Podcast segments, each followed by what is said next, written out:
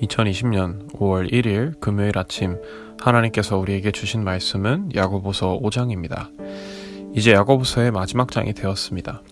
야고보서 마지막 장은, 장은 몇 가지 덕담을 담고 있습니다. 그동안 살펴봤던 사 장, 일 장부터 사 장을 보시면 야고보서의 특징을 몇 가지 생각해 볼 수 있습니다. 먼저 시험을 이기기 위해서는 세상의 방식을 따르는 것이 아니라 하나님을 의지하는 지혜를 가져야 한다는 사실을 배웠습니다. 또 이 예루살렘 교회 안에 부자와 가난한 자들이 공존한다는 사실을 우리가 알았습니다.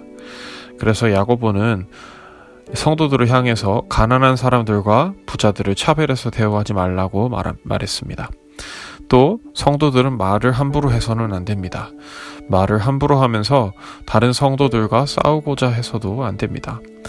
무엇보다 결정적으로 하나님, 하나님의 말씀을 듣고 알기만 하고 하나님의 사랑을 실천하지 않는 사람들도 있었다는 사실을 우리가 배웠습니다. 이제 오장에서는 마치 앞선 일장부터 사장을 정리하는 듯한 인상을 보여줍니다. 정리하기 위해서 아주 다양한 내용을 담고 있기 때문에 자칫하면 오장의 내용은 헷갈릴 수 있습니다. 그래서 야고보서 오장을 읽으실 때는 구절을 나눠서, 단락을 나눠서 읽으셔야 합니다.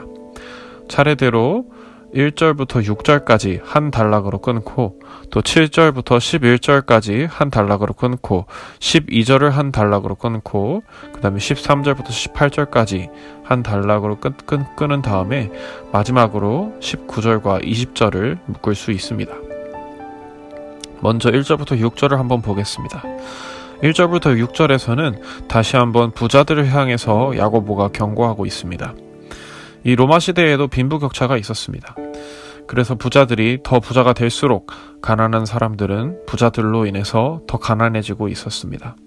무엇보다 사절과 오절을 보게 되면 부자들은 주로, 주로 넓은 땅과 밭을 가진 지주들이라는 사실을 알 수 있습니다. 사절과 오절은 이렇게 말하고 있습니다. 보라, 너희 밭에서 추수한 품꾼에게 주지 아니한 삭시 소리 지르며 그 추수한 자의 우는 소리가 만군의 주의, 주의 귀에 들렸느니라. 너희가 땅에서 사치하고 방종하여 살육의 날에 너희 마음을 살찌게 하였도다.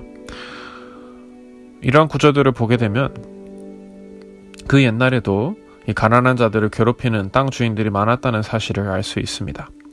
오늘날에도 땅 투기를 하면서 많은 땅을 가지려고 하는 부자들이 많습니다. 고대에도 넓은 땅을 가진 지주들과 땅 주인들이 있었습니다. 이 땅 주인들은 가난한 농민과의 갈등을 가지고 있었고, 이러한 갈등은 구약시대나 신약시대나 모두 마찬가지였습니다. 오늘날에도 가난하게 월세방을 사는 사람들과 많은 땅을 가진 땅 주인 사이에 갈등이 있습니다. 야고보는 그 중에서도 땅을 가진 부자들에게 경고합니다. 땅을 더 많이 가지고 싶고 돈을 더 얻고 싶다는 욕심 때문에 가난한 사람들을 등쳐먹으면서 살고 있는 부자들이 있었습니다. 그래서 야고보는 그 부자들을 향해서 경고합니다. 가난한 사람들이 고통으로 울부짖고 있었기 때문에 야고보는 그들의 목소리에 귀를 기울이고 있습니다. 그리스도인은 개인적인 신앙을 위해서도 노력해야 하지만 동시에 사회적으로 울부짖고 있는 사람들의 목소리에도 귀 기울여야 합니다. 여러분은 주변에 어렵고 가난한 사람들을 돌아보고 계십니까? 사실 가난하고, 가난한 사람들의 문제는 한 사람이 혼자서 해결할 수 있는 문제가 아닙니다. 근본적으로 가난의 문제를 해결하고 여러 사람들을 돕기 위해서는 사회복지단체라든지 또 정부와 같은 강력한 단체의 힘이 필요합니다. 우리 그리스도인들도 이런 사회적인 목소리에 귀를 기울여서 나 혼자서 도울 수 없는 이웃들을 도울 수 있는 방법에 동참해야 합니다. 어쨌든 야고보는 이런 가난한 사람들의 목소리에 귀, 귀를, 귀를 기울이고 있었습니다. 일절부터 육절에서 부자들을 경고한 이후에는 칠절부터 십일절에서 가난한 사람들을 위로하고 있습니다. 아마 예루살렘 교회에는 가난한 성도들이 아주 많았던 것으로 보입니다. 야고보는 앞서서 부자들과 가난한 사람들을 차별하지 말라는 말을 하, 하, 했, 했습니다. 왜냐하면 자칫 교회에서까지 부자들과 가난한 사람들을 차별하게 되면 이 가난한 성도들이 마음에 큰, 크나큰 상처를 입을 수 있기 때문입니다. 야고보는 가난한 성도들에게 어렵고 힘들겠지만 함께 의지하면서 참고 견디자고 말합니다. 왜냐하면 이 땅에서 사는 것이 가난하고 참으로 고통스러울 수 있습니다.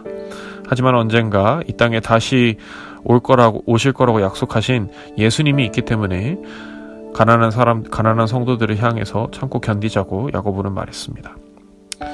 여러분, 이 땅에서 사는 삶은 참으로 고통스럽습니다. 특히 가난하고 어려운 시절을 겪는 사람들에게는 더욱더 고통스럽습니다. 하지만 우리에게는 다시 이 땅에 재림하실 예수님이 계십니다. 예수님이 다시 오시는 날에는 더 이상 고통도 없고 아픔도 없는 하나님의 나라가 완성될 것입니다.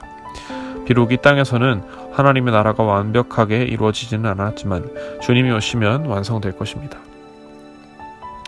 이후에 십이 절부터는 여러 덕담이 짧게 기록되어 있습니다.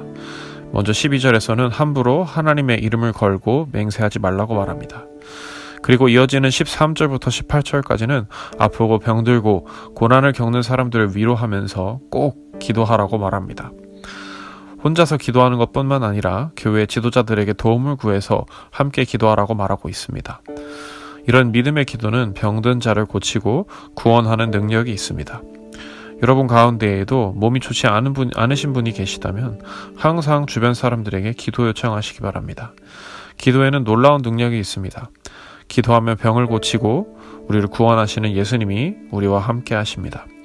만약 여러분 중에 병이 들고 아프신 분이 계시다면 꼭 기도를 통해서 하나님의 뜻을 구하는 여러분들이 되실 수 있기를 주님의 이름으로 축복합니다. 마지막 십구 절부터 이십 절에서는 야고보가 다소 인사 같지는 않은 마지막 인사를 덧붙입니다. 야고보서는 분명 편지이지만 일반적인 편지는 아니라서 우리가 흔히 생각하는 인사는 없습니다.